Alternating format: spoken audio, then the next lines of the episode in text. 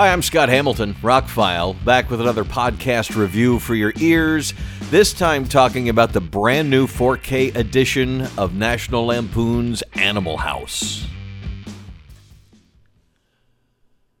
Boy, do I have a history with this movie. I was 12 when it came out and couldn't go see it. Um, I was, of course, watching Saturday Night Live uh, back in the day, and some of these stars, you know, were starting to become stars and make movies and things like that. And I remember the TV commercials for this. I was like, oh man, I got to see that. And of course, it was rated R, and no way I was going to be allowed to see it at the age of 12. But a year later, my father would take me to see Alien. So, you know, take that with a grain of salt. Um, eventually once i got into high school i got to see the the r-rated version. I think television ran a, a pg version once or twice uh, where they edited a lot of stuff out.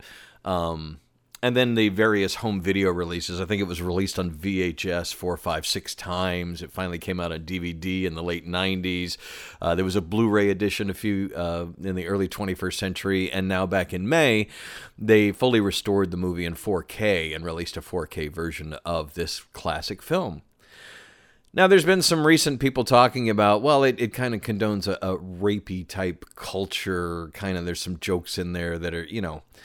But the movie was made at a different time, about a different time. And I'm not condoning, you know, anything that might be dark or, or whatever underneath. But, you know, there were different times of different things, and you kind of have to take that with a grain of salt when you watch something like this. Also, the fact that it's a comedy from National Lampoon, shock is part of their comedy toolbox. Uh, you know, you, you got to be shocked by a few things, um, at least back in the day, and I guess to these to the extent that modern comedians do it today. So I can't go back and look at a 1978 movie and go, well, it was all this and it was all that. Well, for the time, it was fine, you know, and it fit right in and it's become you know, not just us movie fans or whatever. It's become a culturally significant movie, winding up on the top of comedic movies of all time list. Uh, the Library of Congress put it in there, you know, because it takes, you know, it's filmed in, in the late 70s, but it takes place in 1962. And this new 4K edition, by the way, it's a native 4K scan. It looks amazing. I mean, it looks like a movie. It looks very filmic, which is a good thing for movies this age. It was filmed on 35 millimeter film and blown up to 4K and restored. There's still a, a fine layer of grain underneath, but man, the HDR pass, some colors pop and things like that. It just it makes it look fresh, not brand new, but definitely a lot fresher than any of the home video versions I've had over the years. So that's a quick review of the 4K. It looks great. Um, I don't have a full surround sound set up at the moment, so I, I couldn't test the uh, the mix. But other than that, the the video quality was incredible in 4K HDR for a movie of this. I just never expected to look this clean. Uh, almost no print damage, banding, any of that kind of stuff you usually see in old movies. They really, Universal really did a great job on this movie. So my history with it, like I said, I was 12 and couldn't go see it.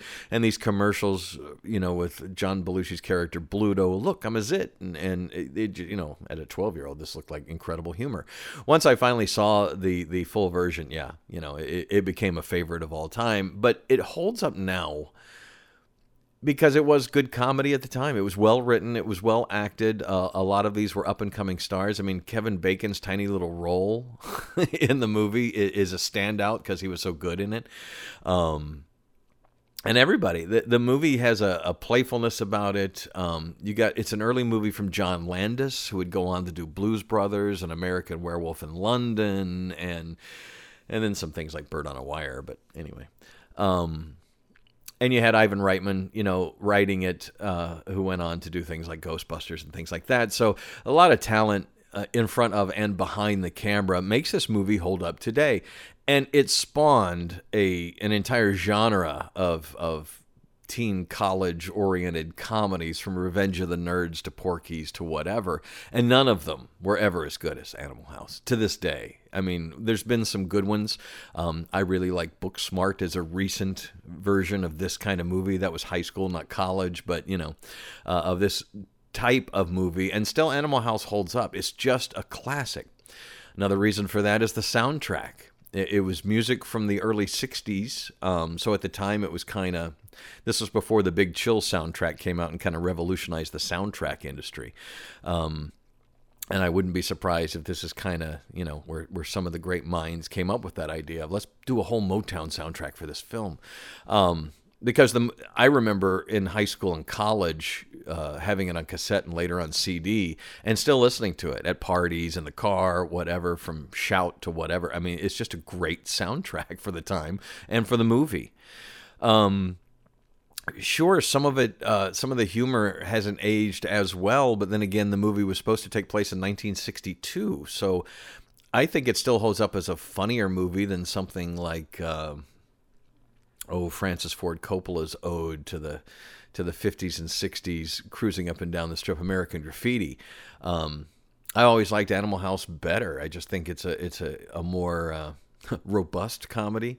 It does have a lot of stupid humor and a lot of you know um, gags and things like that, but there's a heart to the movie there's a playfulness to the movie and it sure it gave some of us a false idea of what college frat life would really be like but then again some of these things probably did come out of true reality after my years in a fraternity but overall i think animal house is a quintessential comedy classic that everybody needs to see at least once uh, you know like blazing saddles Blazing Saddles is not everybody's thing, and it offends a lot of people. But it's a classic. It, it, was made at a time where you could get away with that, and and like it or not, it some of it really is funny, even for the wrong reasons. And same thing with Animal House. It's got some some jokes in it that that play a little like, ooh, we wouldn't put that in the movie these days, but that's kind of the fun of it. I watched a uh, a film expert the other day was talking about the the rise of television now and that it's become the last bastion of nudity. That most big movies don't have nudity in it anymore. And I, I, didn't even really think about it, but he's right. It's moved to TV because there's been such a, a, a precedence play, placed on box office. I mean, how much money a movie makes is really not a barometer for how good a movie is. It maybe how popular or whatever, um, and maybe it just hit the cultural zeitgeist at the right time and and and made money. But that always, you know, that's that's great for marketing. This was the number one movie in America last week, and that kind of thing. But it's never really been a barometer for how great a movie is or long lasting, even. Um, that being said, though, you know, a movie like this holds up because it was made well at the time and is still made well. And hopefully, you know, we get some more modern classics along this line. It's just, it's a time capsule. It's a slice of time. It's well made. It's it's John Belushi at his peak pretty much. I mean, this and and I think he's better in this than he was in Blues Brothers, and he was great in Blues Brothers. But um, for those that don't remember John Belushi, he was a great up and coming comedian. Had started making movies. He made the transition from Saturday Night Live into movie stars, and then his life of excess got to him, and he died.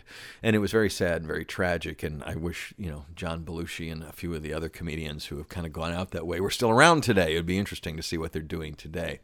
So there's only a few John Belushi movies from this time period period, and this is definitely one of his best. His character is just the the.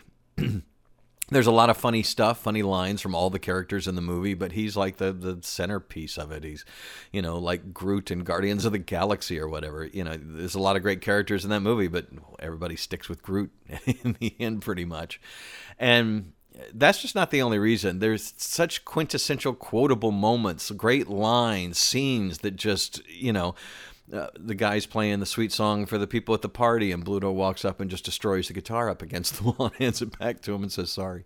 You know, uh, it dumb as it all sounds, uh, especially for people who probably have, you know younger folks who have, did not see it and didn't grow up in this time or whatever. I still think the movie holds up, and this new 4K edition is great. So I I almost question is this a movie I really want to get in 4K? It definitely was not until I started reading reviews.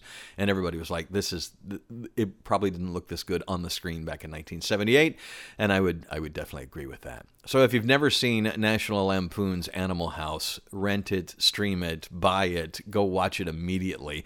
And if you have seen it, but it's been years, go back and revisit it. It's a, it really is a classic if anything, might be a hair long, but as I get older, it seems less long. As a kid, I guess I didn't get some of the humor, especially some of the stuff towards the end, and it's pretty subversive, and, and now I do. So.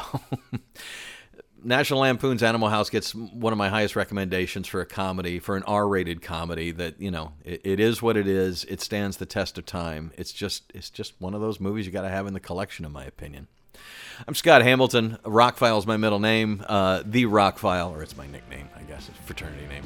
Um, TheRockfile.com is my website. Got more podcasts coming your way, some interviews, and some other goodies as well. Sorry, there's been a little bit of delay, but uh, I'm working on it, and I've got lots of content coming. So stay tuned. Have a spectacular day.